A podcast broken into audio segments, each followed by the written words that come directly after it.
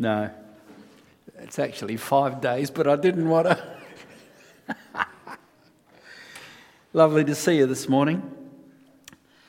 If you think it's cold, I heard on the radio it's minus 15 at Armidale, northern New South Wales. So let's thank God that we're doing, we're only four degrees or five degrees here. Praise the Lord. Uh, get your Bibles handy because we're going to need them this morning. Um, uh, let's pray and ask for God to bless His word. Lord, as we uh, open up your word, at this stage it's ink on a page, but you can do something wonderful with it and you can turn it into life and spirit and reality and strength and encouragement and hope in our lives. So, Father, as we uh, read your word this morning, as we hear your word, let us go from here different people than when we came in, uh, encouraged and lifted up and more understanding of those things that you want to do in us and through us. We ask it in Jesus' magnificent name. Amen. So, we've been doing a series, the church has been doing a series on Hebrews. And my uh, responsibility this morning is to take us through, through Hebrews chapter 5. So, would you turn in your Bibles to Hebrews 5, please? And I'm going to read it. I use the New King James Version, and others of you, I know a lot of people use NIV, but uh, they're not going to be too far from each other. So, this, uh, the thesis, the whole thesis of the book of Hebrews is that it was written to people who were Hebrew, who were Israelites, Israelis. And for 1500 years approximately, they'd been, had drilled into them a system of worship of the temple and the sacrifices and the offerings. And this was how they would approach God, the priesthood. It had become part of their, their fabric, the whole fabric of their life. Remember, these people overwhelmingly lived in small villages.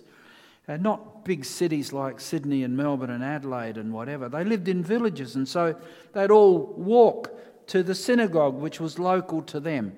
And it was all part of what they did the weddings, the, the funerals, all in, uh, what's the word I'm looking for? Drilled into them about how they should live under this covenant, this contract with God. And then Jesus came. And he fulfilled all of the requirements of that old covenant, that old law. And he instituted a new covenant. And so the writer of Hebrews is writing to them and saying, Look, what you've known and what you've understood and what you've practiced for 15 odd hundred years has come to an end. And there's a new contract. There's a new covenant. There's a new way of doing things. And, and, and the writer of Hebrews, we don't know who it was. I don't think it's Paul. People say they like to think it's Paul, but I don't think it's Paul because it's diff- he writes differently to this, but who would, who, who would know? Um, so he writes to them and says, There's a new contract. So let's read uh, Hebrews 5. And in this particular passage, he's contrasting the old uh, priesthood with a new priesthood. So let's read it. Um, For every high priest taken from among men is appointed for men in things pertaining to God, that he may offer both gifts and sacrifices for sins. He can have compassion on those who are ignorant and unknowing and going astray since he himself is also beset by weakness. Because of this, he is required, as for the people, so also for himself, to offer for sins. And no man takes this honour to himself, but he who was called by God, just as Aaron was. So, in this passage, the writer is contrasting Jesus who he's saying is the new high priest, with the old high priest, So also Christ did not glorify himself to become high priest, but it was he, that is God, who said to him, You are my son, today I have begotten you. And he also says in another place, You are a priest forever, according to the order of Melchizedek, who, in the days of his flesh, this is speaking about Jesus now, when he had offered up prayers and supplications with vehement cries and tears to God, who was able to save him from death and was heard because of his godly fear, even though he was a son, yet he learned obedience by the things which he suffered. And having been perfected, he became the author of eternal salvation to all who obey him, called by God as high priest, according to the order of Melchizedek, of whom we have much to say and hard to explain, since you have become dull of hearing. For though by this time you ought to be teachers, you need someone to teach you again the first principles of the oracles of God. And you have come to need milk and not solid food. For everyone who partakes only of milk is unskilled in the word of righteousness, for he is a babe. But solid food belongs to those who are of full age. That is, those who by reason of use have their senses exercised to discern both good and evil. So, this was written to the Hebrews, and it was saying to them that all that structure that you knew, all of that uh, way of worship has been fulfilled in Jesus Christ. He was, in fact, sort of saying to them, Jesus is what you're waiting for. Everything that you looked forward to, everything that you practiced, there it is. Jesus is what you've been waiting for. You know, we could, we could say that to our society, really, out there today. For all of the things they're chasing, for all of the things they're wanting, all of the things that they would want to be changed in their life. Jesus is what you've been waiting for. Nev sat in his green cortina, just needing Jesus. And you know what? Our friends and our relatives and our beloved and our neighbours, what they really need, who they really need, is Jesus. So the writer of Hebrews saying, Leave behind you what you've practiced for all of that time. Let me give you an illustration. Uh, don't turn to this, but just a couple of verses. Comes out of Acts 15. And the first couple of verses, it reads like this verse 1 and 2. And certain men, this is in the New Testament church now, Paul and the disciples, and certain men came down from Judea and taught the brethren. This is what they taught them. Unless you are circumcised according to the custom of Moses, you cannot be saved. Therefore, Paul and Barnabas had no small dissension and dispute with them they determined that Paul and Barnabas and certain others of them should go up to Jerusalem to the apostles and elders about this issue. So, being sent on their way by the church, they passed through Phoenicia, Samaria, and whatever. So, what was happening is a new covenant was brought to that New Testament church, a new freedom. Jesus has fulfilled everything that you're, you're busting yourself to achieve, Jesus has done it. But certain disciples, they wanted to cling back to the old covenant. They had become believers and they said, Yeah, but you've got to be circumcised. And that was taking them back. And Paul said, Paul and Barnabas said, No, no, no, that's behind us now. There's a new way of doing things. And um, quite frankly, well, they went down to Jerusalem in Acts 15 and they had a big debate. They had a big church council. And they uh, came up with just a, handful of things that they would stick with, but all of that old law, all of that, uh, those old sacrifices were put behind them. And you know, the church, that young infant church, could have died then and there if those men, those men in verse 1, had prevailed and insisted on people being circumcised, would have gone straight back to being uh, the Old Covenant and the Old Testament way of worship. But Paul, Barnabas, that whole new covenant prevailed, and so we have the freedom that we enjoy today. So, chapter 5 here, it was telling them back then that we've moved on. And so it was saying to them, there's a new covenant, there's a new way of doing things. But what does it say? What does chapter 5 say to us in 2018? Because we're living in a different time of history, we're living with a different cultural background.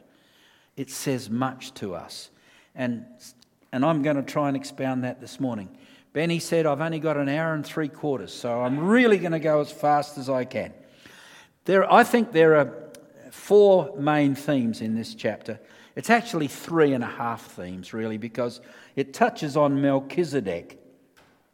And in verse 11, it says, Of whom we have much to say and hard to explain, since you have become dull of hearing. So I'm not going to talk much about Melchizedek this morning, but whoever gets chapter 7 in a few weeks' time, they can talk about Melchizedek. So there are three main um, themes apart from Melchizedek.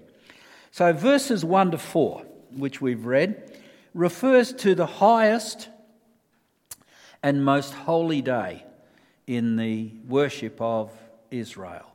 And that was the Day of Atonement. It's given to us in Leviticus chapter 16. It was a solemn day, it was a high day, it was a holy day. It was a day when the high priest could enter into the holiest of holies and offer sacrifice, or offer sacrifice previously, but go into that holiest of holies and plead for the lives of the nation of Israel. It was a day when the priest would have to wash himself. It was a day when he put on linen, uh, plain linen. Uh, in that Old Testament, there it talks about uh, sort of fancy clothes, glad rags, you know, this colour and that colour and this colour. But on that day, it had to be plain linen, linen pants, a linen coat, had to wash himself. He had to offer sacrifice on behalf of his family, himself and his family, before he could go into offer sacrifice for the rest of the nation he had to offer for himself. He had to be uh, ritually clean himself. And, this is really the point of these four, first few verses that he had to recognize his own sinfulness, his own need for salvation, if we can use that term. In verse um, 2, it says, He can have cam- compassion on those who are ignorant or unknowing and going astray, since he himself is also beset by weakness. And the writer is contrasting this, of course, with Jesus. And so the high priest was reminded of his frailty, his personal frailty, when he was going to offer sacrifice for the people that he, that he interceded, on, on whose behalf he interceded. He was reminded that he was a sinner just as much as they were.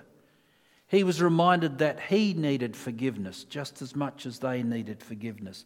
There was no room for a holier than thou. You know, I'm the high priest.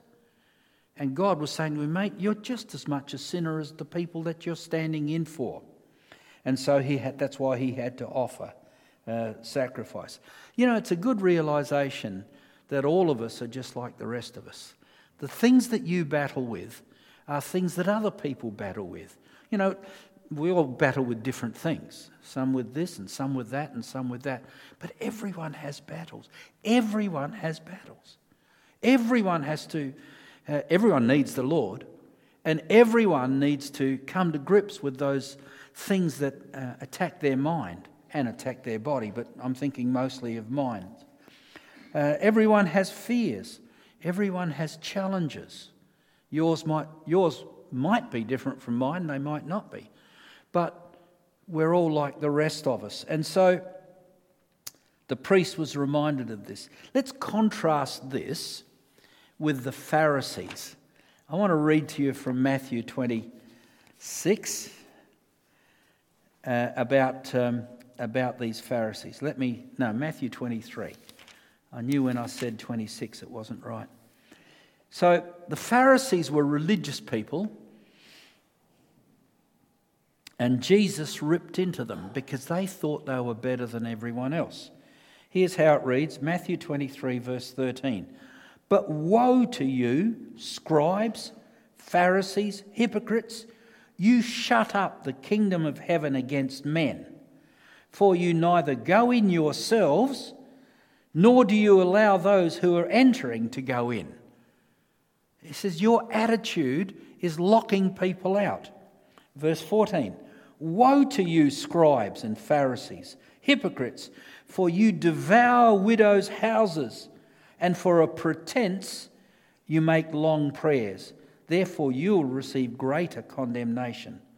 Verse 15 Woe to you, scribes, Pharisees, hypocrites. This is, this is, this is the killer verse. For you travel land and sea to win one convert. And when he is won, you make him twice as much a son of hell as yourselves. They travel land and sea to win a convert, and then they load him up with burdens that they themselves can't carry, but they drop them onto him. And I think what was happening in here in these Hebrews verses, uh, when the high priest had to offer sacrifice for himself, he was reminded that he was needing forgiveness. He was needing intercession uh, uh, b- before the throne of God.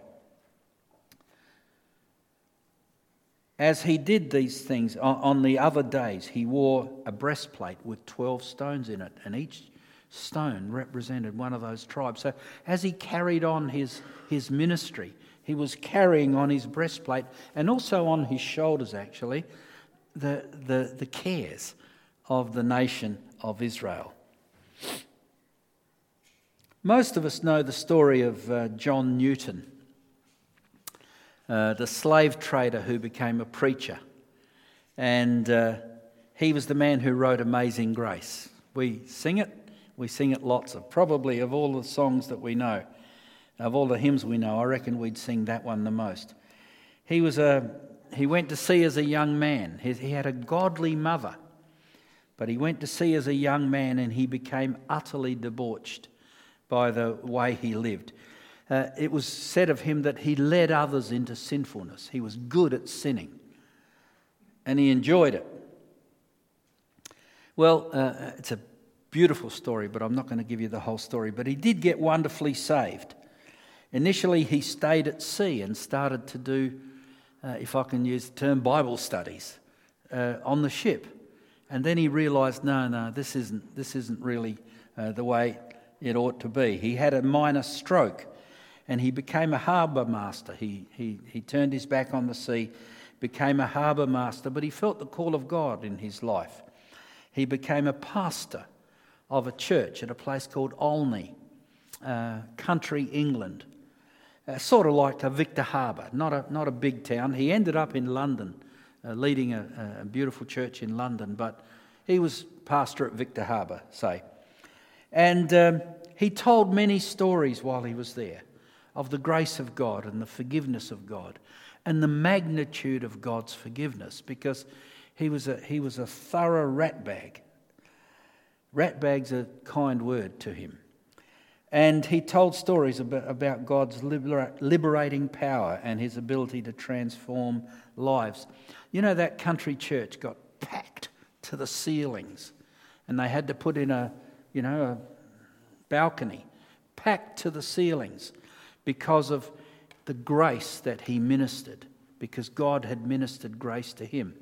Now, I said all that so that I could say this. In his study, uh, as he was preparing sermons, he would look up and he had over his fireplace, he had written a scripture. And that scripture occurs five times in the book of Deuteronomy. And it says, it says, It says, Remember that you were a slave in Egypt. And so, as John Newton prepared his sermons, and you know, maybe there's an inclination to go out and belt people, to go out and hit people, he'd look up him. He'd be reminded that he was a slave himself. And this is, this is, and so he went out with grace and he went out with gentleness and he went out with, with, with tenderness. And so this high priest had to sacrifice for himself to remind him that he was just as much in need. Now, beloved, what application does this have to us today? As we go out and minister to people, as we go out and share our lives with people, just remember that they are under burdens, just as you have to battle against burdens. They are under different burdens than you, maybe, but they're under burdens. So be gentle, be kind, be nice to people because they're carrying heavy, heavy weights on their shoulders. We were sinners just like them, but Jesus came and transformed our lives. We were lost, but Jesus came and transformed our lives. We were unknowing. We were ignorant. We didn't know Leviticus from Revelation. But Jesus came into our lives and he taught us how to live. All of us need God's grace and mercy washing over our lives. There's no room for spiritual pride that says, I'm better than you because I don't go down the pub and I don't do drugs and I don't beat my wife. There's no room for that. Uh, we need to be tender and soft and gentle. And this is what, this is what I think uh, the writer's saying. Because of this, he is required, as for the people, so also for himself, to offer for sins. Let's move on to the second uh, major thought here, and that is a priest forever. So at the very end of this is Melchizedek. So in verse 5, there is a key scripture there, key passage for the deity of Christ. So also Christ did not glorify himself to become high priest, but it was God who said to him, You are my son. Today I have begotten you. Now, um, the fact that Jesus was the Son of God is a critical, critical, critical part of our Christian doctrine. That he was, not only was he a Son of God, but he was God as well. God in the flesh became flesh and came down and dwelt amongst us. The Muslims say that Jesus, yes, he existed, but he was just a prophet, a good prophet. But he was more than a prophet. The Jehovah's Witnesses say that uh, Jesus is not in any way equal to God, but he, traditional Christian doctrine says that he was God, that God became flesh and came and dwelt amongst us and, and, and, and died for the, his creation. So let's get on to verse 7. Who, in the days of his flesh, when he had offered up prayers and supplications with vehement cries and tears to him who was able to save him from death, and was heard because of his godly fear. Though he was a son, yet he learned obedience by the things which he suffered. Now, this, this, this bit refers to the Gethsemane experience. Gethsemane, the Garden of Gethsemane, took place on the night uh, in, in, which Jesus was betrayed. He had the uh, Last Supper. He knew what was ahead of him. He went to the garden. He said to his disciples, Come with me, I've got to pray. Went out into the garden, uh, and then he said to Peter and James and John, just come a bit further with me. And Jesus, knowing what was ahead of him, began to pray. He'd seen, Jesus had seen crucifixions. He had seen people whipped. It wasn't unique to Jesus. A lot of people uh, were crucified. Um, and so he, he knew that he was going to, he who knew no sin, it says in Corinthians, was going to become sin for us. He who knew no sin was going to carry the sins of the world the rapes, the murders, the genocides, the bombings, the killings, the stabbings, the lying, the cheating. It was all going to fall on the shoulders of Jesus. He went out into the garden and he knew what was ahead. And he said, Father, he said this three times. Three times. He said, God, if this cup can pass from me, let it pass. Nevertheless, not my will, but yours. And then the second time, he prayed again, God, my Father, I want this thing to pass from me. Nevertheless, not my will, but yours. And the third time, God, I'm begging you, let this thing pass from me. Nevertheless, not my will, but yours. And so Jesus came to that place where he submitted totally and completely, knowing what was ahead of him. After having gone through the struggles of obedience, he said, Nevertheless, not my will, but yours. And of course, out of that came a great salvation for us. If Jesus hadn't done it, we would be still in our sins. Now, he learnt to push through on the issue of obedience, and that's I just want to talk about that for a minute. Um, we are called to a life of obedience. If we're truly disciples, we ought to obey the Lord. We ought to obey His word. We ought to set our hearts to, as much as is within us, obey the word of God. And sometimes, depends on how you live, sometimes what we want to do conflicts with the word of God. But I think most of us know what God's word wants us to do. And so there can be, don't know how often, a battle between us knowing what God wants us to do, and then there's something within us. Sin, call it sin, sin nature, call it temptation, call it whatever, that is pulling us in another direction. And I think, I think the way to beat that and win that battle, I think, is that every one of us in the cold light of day says, I'm going to obey God's word as much as I know God's word tells me to do something and not do something. I'm going to obey that. Because, you know, when the pressure is on, when the temptation is great, when the pull is massive, you can sort of talk yourself into anything. You remember um, Jacob and Esau? He came in from that day of hunting and he was starving. He was starving. He said, If I don't eat now, I'm going to die. Well, of course, he was not going to die. He could have lived for three weeks. He said, If I don't eat something, I'm going to die. And his brother said, Well, sell me your birthright.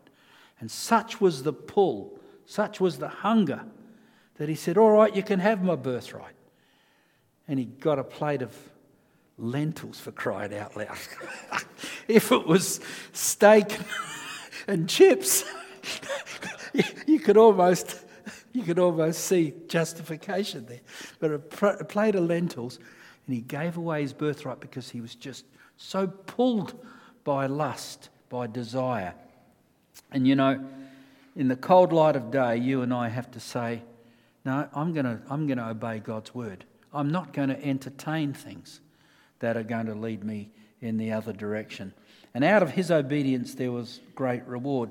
Now, it says in Acts chapter 14 that every Christian has tribulation. Every Christian. It's by tribulation that we enter the kingdom of God. Acts 14 and verse 22. And uh, Pastor Harris, who was the founder of uh, the CRC, uh, one of his favourite sayings was, You only have what you hold when the pressure is on. So, you know, when things are going great for us, everything's great. But when the pressure is on, that's when it shows what we're made of. And so, when the pressure is on in your life, fall back onto those things you hold in the cold light of day when, when things are going sweet. There's an incredible verse in Jeremiah 12 and verse 5. It says, If the footman wearied you, how will you contend with the horsemen? If the footmen, you know, the soldiers, foot soldiers, if the foot soldiers knocked you around, how are you going to how are you going to handle the horsemen? They're going to go over the top of you. If peace and calm wearies you, how will you go when the Jordan is in flood? And so, you and I, we need to hold things in the cold light of day, push through the temptation, learn the, the, the, the message of obedience. Because, you know, it's cheaper to be obedient and pay that price than to be disobedient. You'll pay a much, much higher price. You just think about that, beloved. Uh, disobedience, very attractive. Obedience, pretty tough. But if you want to know the price, you pay this price rather than that price up there. And you do that in the cold light of day. I keep saying that. Um, don't let your mind debate whether I will or whether I won't walk in obedience, because you might talk yourself into d- disobedience. Uh, verse 9. Why have I got verse 9 here? And having been perfected, and, and it's sort of a bad word for us because we think of perfect as flawless, but it doesn't really mean that. The actual Greek word means matured, ripened. So, in, in the growing uh, phase. So, when you've reached that place where, where it's ripe and matured, Jesus became the author of eternal salvation to all who obey him. And in doing so, he was able to save many. And you know, if you and I can bring our lives to that place of maturity in Christ, maturity in God, we can save many as well. I don't mean place of salvation. I just mean bring them through to a place of knowing God. Um, now, let's talk about Melchizedek. We're going to be very quick about him. Um, uh, having been perfected, verse 9, he became the author of eternal salvation to all who obey him, called by God as high priest according to the order of Melchizedek, of whom we have much to say and hard to explain, since you have become dull of hearing. Now, the scripture doesn't say a huge lot about Melchizedek. Um, as I said, chapter 7, uh, someone will get to talk about Melchizedek, but he was a priest in the time of Abraham. Abraham went to battle against uh, some kings and he won much booty. And on his way back to his home, he went to Melchizedek, who was a priest, a high priest, and a king, and he gave him a tithe of everything that he had uh, captured. And so, you know, when people talk about tithing not being part of, or, uh, you know, part of the law, well, actually, tithing was long before the law. Long, long, long, long before the law. Okay, someone else can talk about that one. So let's have a look at 11 about this guy Melchizedek, of whom we have much to say and hard to explain, since you have become dull of hearing. So the writer heads off on a little bit of a detour here. He says, Look, I'd, I'd like to tell you about Melchizedek, but something's happened to you, Hebrews, you listeners here. Uh, by, uh, he said, You started off hot and strong. You started off passionate for God. You started off, yeah, yeah, yeah, let's go. But somehow you've become dull of hearing. You're not listening anymore, he said. Verse 12 For though by this time you ought to be teachers, you actually need someone to teach you. Again, the first principles of the oracles of God. And you have come to need milk and not solid food.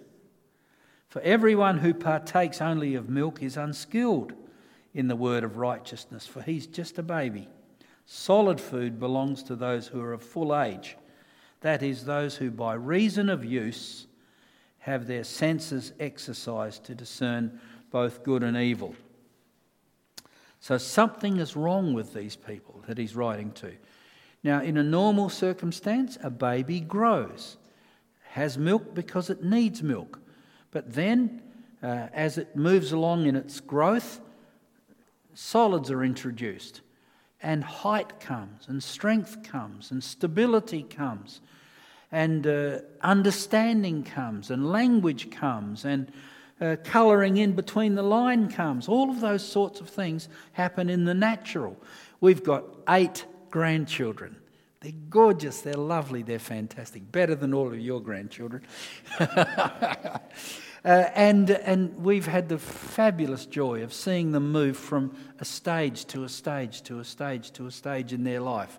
Little, uh, little, little um, Isabella, she's only a little one, she would trip over a postage stamp, Ali used to say. She would just trip everywhere.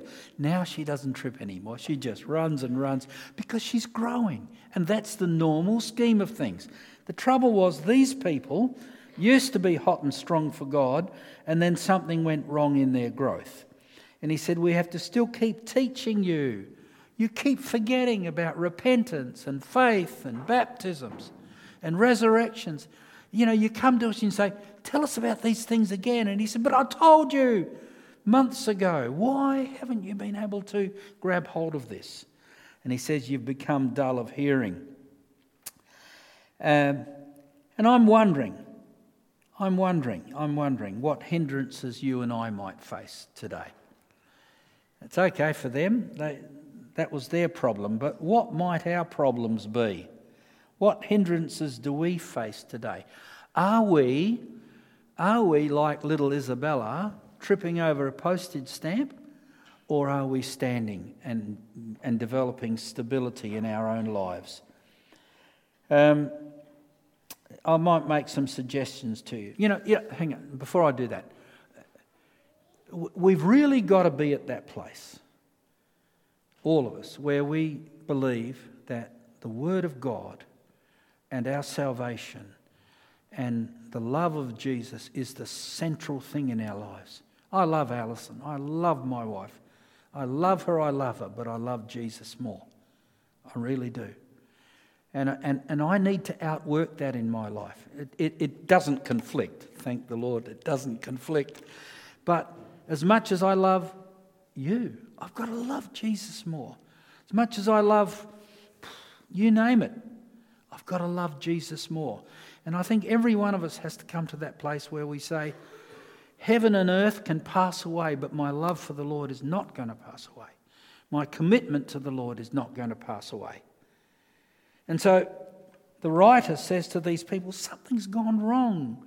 Instead of having this as central to your lives, something's happened. So I'm going to make some suggestions.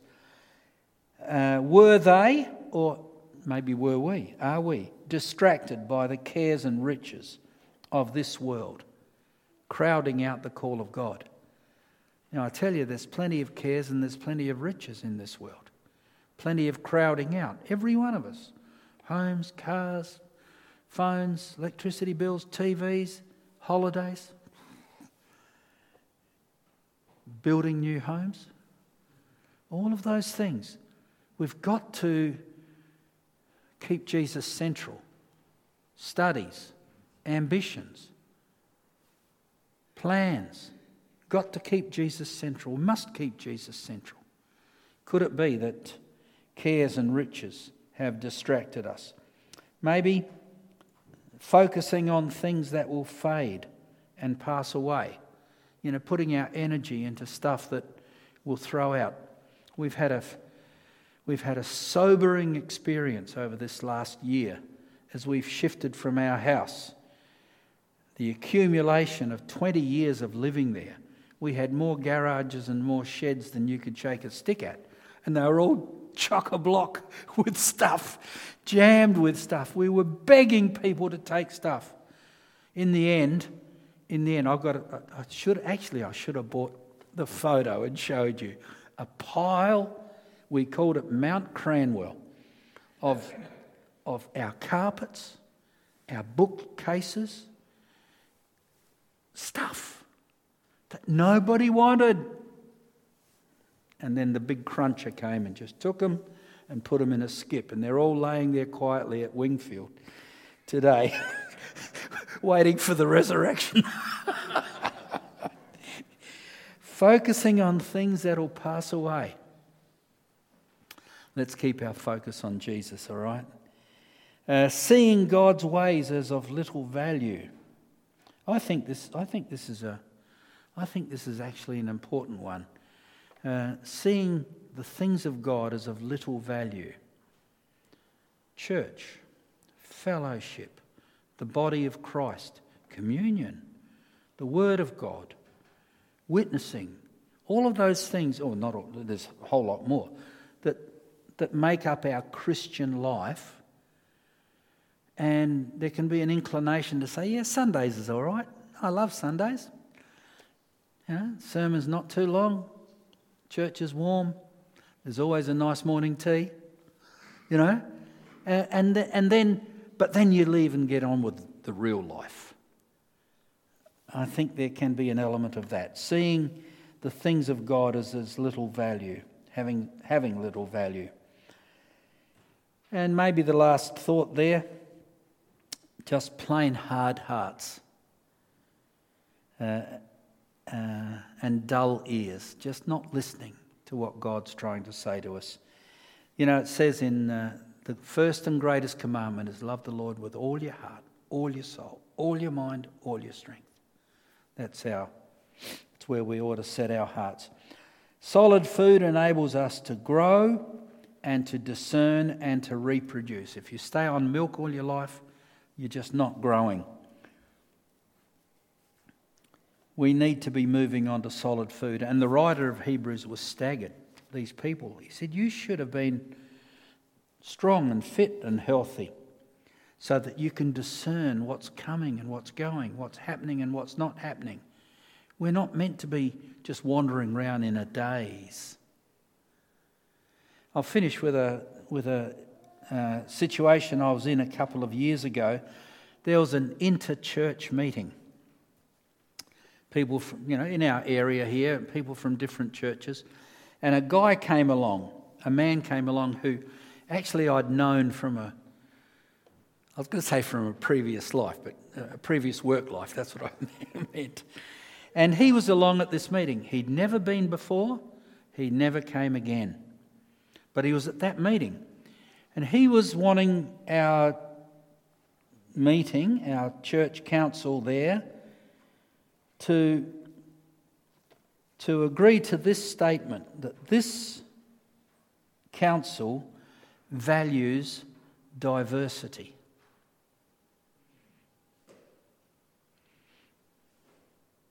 And people were, hmm, hmm. Now, when you've been around a while and your senses are exercised, I'm not trying to be a smart aleck, but you understand that that's a code word for a whole lot of other things. And uh, people were sitting at that council saying, Yeah, we value diversity. And I, I don't want to sound like a smart aleck, but I challenged him and said, I'm not so sure, I forget what I said, but my thrust was I'm not so sure we should be, you know, going down this road. Maybe we should talk about it because it was the end of a meeting and everyone wanted to go home, and it would have been easier for everyone just to vote for the thing and go home. I said, maybe we should talk about it when we meet next time. And they all agreed to do that. Well, he never came back, and the issue got, never got brought up again ever. And that's two years ago now, and it's all history. So we learn, we learn, we learn as we grow in the wisdom of God. Some things are good, some things are not good. And we learn to, maybe, if possible, knock them on the head before they get real big. Our senses are exercised. That's what having a knowledge of Christ uh, leads us into. And we've got to make sure that we don't become dull of hearing and hard hearted and trip over a postage stamp on the floor because we're just little kids. You with me? Yeah, I know you're with me. I know you are. Let's bow our heads in prayer. Chapter 6 actually goes on to outline some of these things, you know, repentance and faith. And, he, and he's saying you, you should really press forward for those issues. And I would pray for myself to press forward in those issues as much as I know and as much as they're part of my makeup. Lord, I want to know these things more faith and repentance and resurrections and baptisms. And for every one of us here, Lord, we want to grow. We don't want to be just kids drinking milk. We want to be men and women strong in the kingdom of God. Father, let that be for this body of people. Let that be for each individual here this morning, that we grow and stand strong in the Lord. In the name of Jesus, we ask these things. Amen.